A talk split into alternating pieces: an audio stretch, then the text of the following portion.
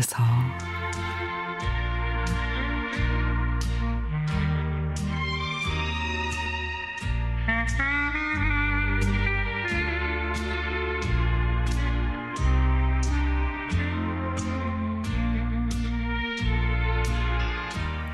며칠 전에 손녀딸 돌이었습니다.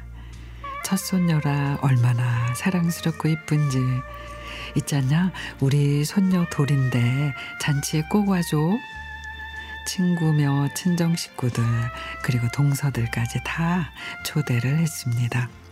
우리 손녀 얼마나 이쁜지 와서 봐봐. 벌써 잘 걷는데 웃기도 얼마나 잘하는지 모두들 반한다니까. 입술에 침을 튀기며 자랑해 또 자랑. 근데 기대와는 달리 아 우리 집에 일이 있어서 어, 기침이 나는데 괜시리 어린애한테 안 좋을 것 같아 못 가겠네. 이런저런 핑계를 대며 모두들 우리 손녀 첫돌에 관심이 없습니다. 언니들 1억이야?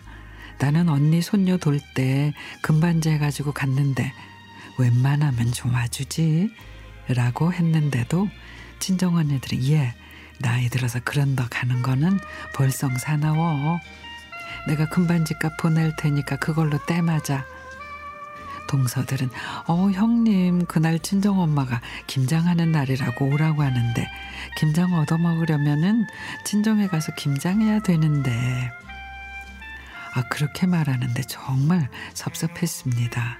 아니 빈손으로 와도 좋으니까 돌잔치에 자리만 좀 채워주라고 그렇게 사정을 했는데도 다들 이런저런 이유를 댑니다.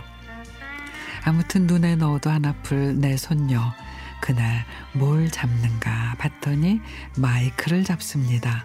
어머, 커서 아나운서가 되려나 보다. 인물도 그만하면 아나운서 감이지.